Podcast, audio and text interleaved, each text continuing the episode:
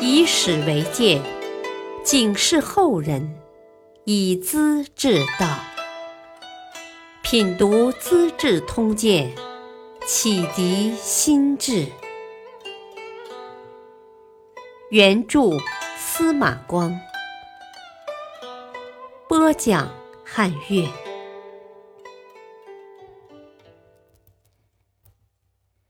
兼听则明，偏听暗；以人为镜，正得失。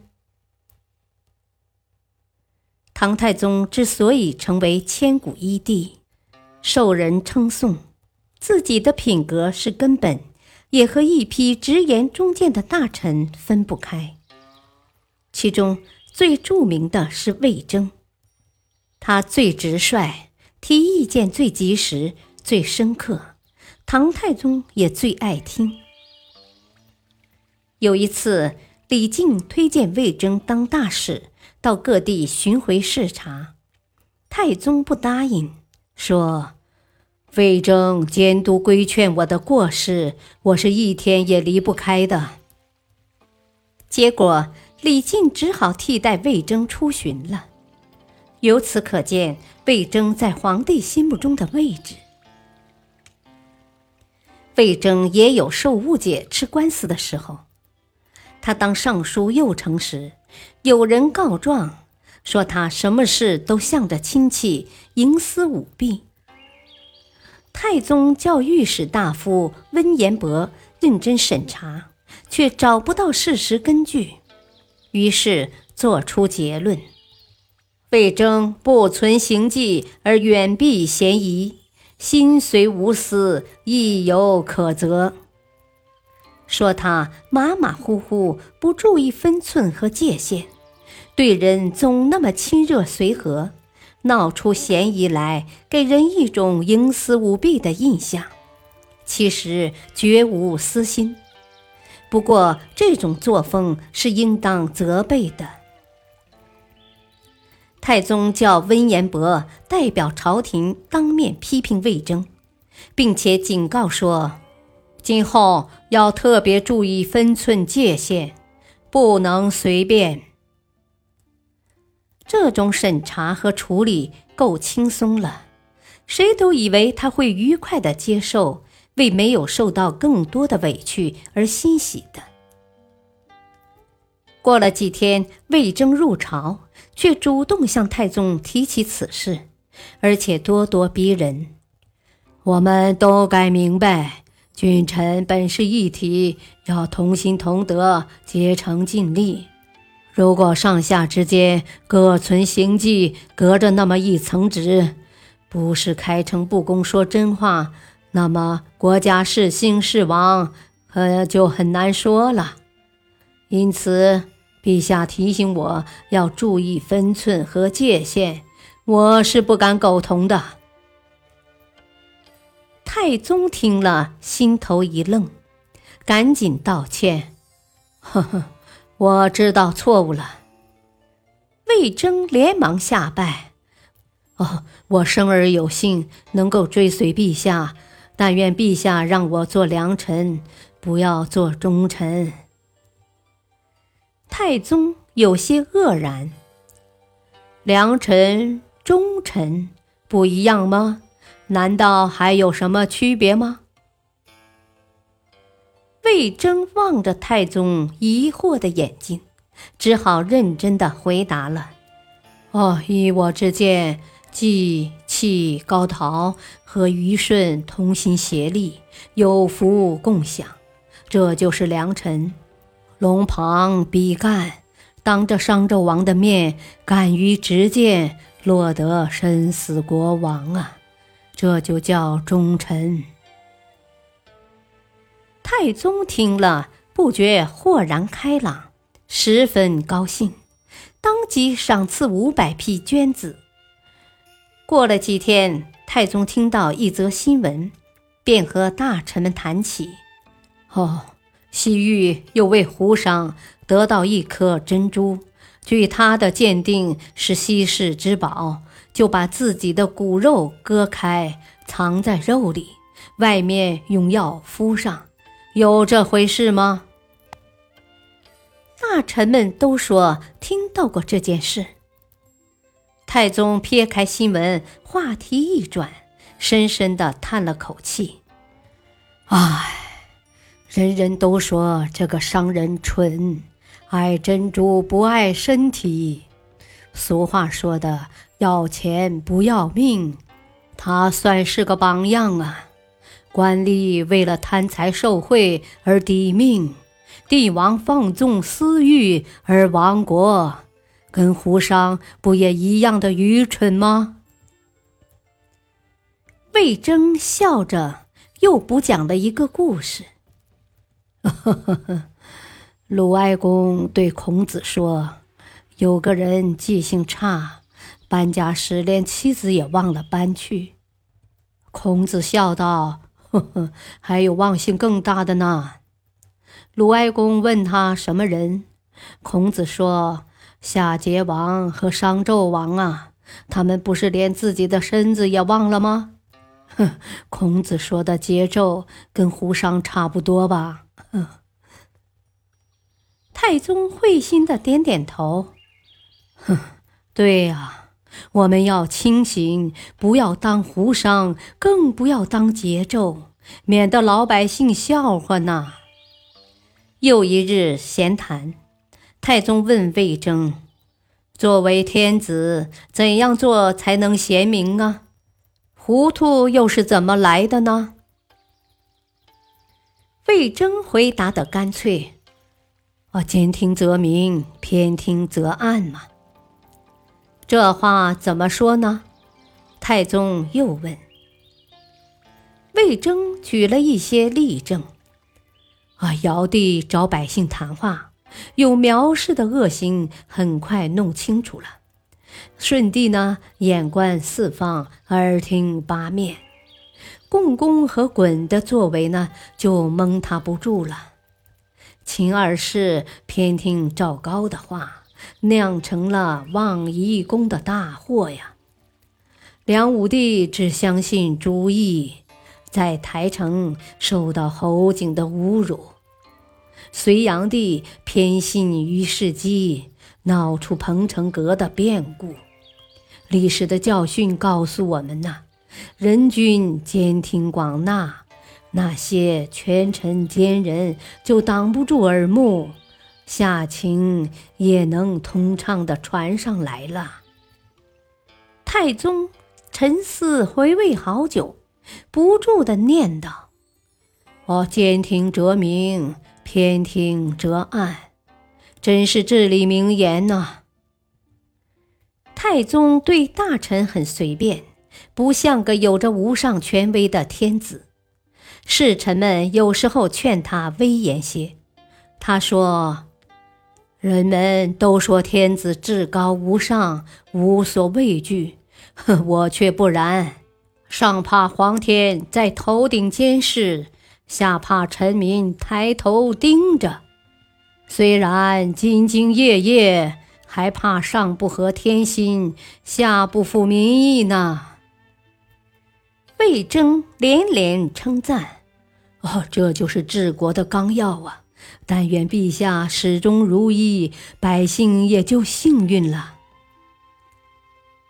太宗接口岔开：“是啊，治天下。”处人事，一个是勤谨，一个是公平。诸葛亮把廖立和李严流放到南夷，够痛苦的。可是诸葛亮死后，两人哭得昏死过去，无比伤心呐。为什么呢？要不是诸葛亮处事公平，人家会那么感动吗？高炯当丞相，宽容公道，明白大体，隋朝的兴亡都在他的身上。他死了，都说隋朝要完了。我们呢，要记住历史教训，效法古代的明君贤相啊。谈到隋朝，自然转到炀帝身上。太宗问黄门侍郎王圭：“开皇十四年，关中大旱，文帝不许开仓救济，叫百姓去山东讨饭。他辛苦积累十年，足够用度五十年了。炀帝得意了，奢侈浪费，终于国破身亡。仓库的积蓄是为备荒，像隋文帝那种做法，到底为了什么呢？王圭笑道：“呵呵呵，就是为了亡国呀。”太宗睁大眼珠，和王圭四目相视，没说什么，一会儿都哈哈大笑起来。接着，太宗又提出疑问：“我读过《隋炀帝集》，文辞深奥，内容广博啊，道理也说得好。他批评桀纣的恶德，佩服尧舜的伟大。”在情在理呀，怎么干起事来竟恰恰相反呢？魏征叹息道：“唉，这话就难说了。我想，即使是天生圣哲、伟大君主，也要虚心学习呀，听取意见，这样有才智的人会帮他出谋献策。”勇武的志士会替他冲锋陷阵呢。什么事不能办好呢？隋炀帝不然，骄横放纵，刚愎自用，口诵尧舜之言，而身为桀纣之行啊，昏头昏脑，毫无自知之明呐，当然要身败名裂呀。太宗嗟叹不已。是啊，前世不远，后世之师，隋炀帝正是我们的老师呢。有些大臣劝太宗封禅，就是上泰山去祭天，显示国泰民安，皇帝英明伟大。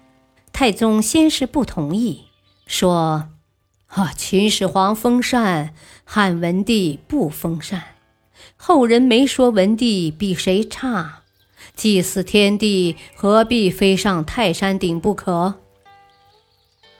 大臣们坚决请求，太宗也就答应了。只有魏征一个人坚决反对。太宗恼了，问他：“你那么强硬，是说我的功绩不高吗？”啊，高得很。魏征不含糊。是看我的德行不厚吗？太宗问。我厚得很。魏征绝不犹豫。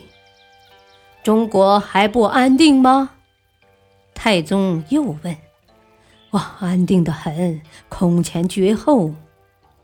魏征随口作答。太宗笑了。哈哈哈，空前是事实，绝后谁晓得啊？那么是四方万国没有归服吗？哦，不是的，都服了。长安城里住满外国人，就是证明呀。魏征很认真。再不是年成不好，闹了灾荒。哦，好的很，连年大丰收啊。这样说来。只怕是福瑞征兆还不明显吧？太宗猜不出原因，想到自己所厌恶的东西。哦，福瑞多得很。别的不说，前年白喜鹊在寝殿上筑巢，叫声像打腰鼓，人人祝贺道喜呢。陛下倒把鹊巢毁掉，赶到野外去。是你不相信，哪能说没有呢？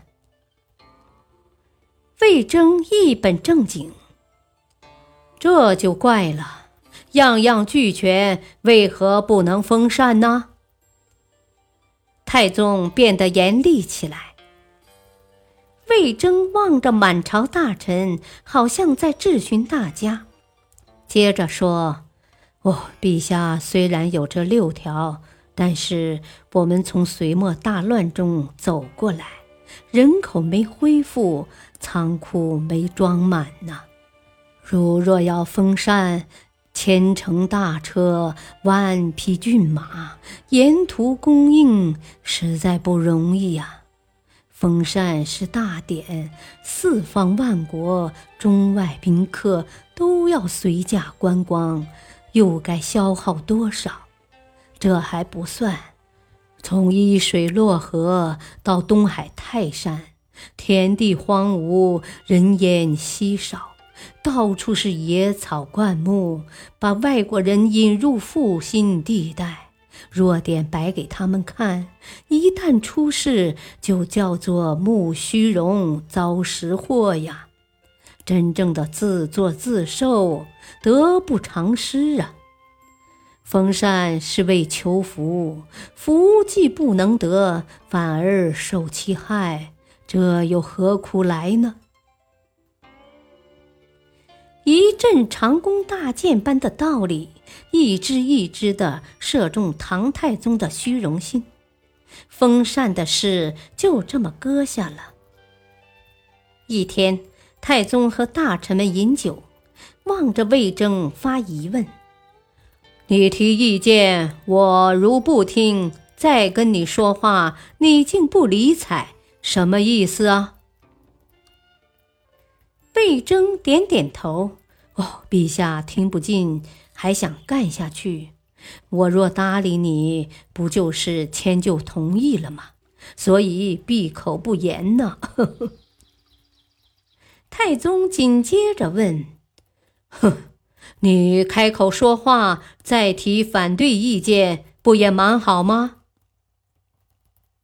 魏征解释道：“啊，大顺告诫群臣说，不要当面服从，背后又说闲话。我明知陛下不对，当面附和，不是跟大顺的教导差得太远了吗？”太宗高兴的大笑起来，哦，哈哈哈！别人常说魏征举止粗鲁，我却看他格外妩媚呀！哈哈。魏征病死了，太宗为他亲制碑文，平时思念不已，若有所失，经常登上西苑楼，远望山丘，吞声饮泣。发自内心的哀痛，他跟朝臣们长吁短叹，沉痛地说：“啊，人以铜为镜，可以正衣冠；以古为镜，可以鉴兴替；以人为镜，可以知得失啊。”魏征死后，我失去了一块明镜啊！唐太宗和魏征的君臣关系是历史上绝无仅有的楷模。感谢收听，下期播讲张玄素建修宫殿，褚遂良批评太宗。敬请收听，再会。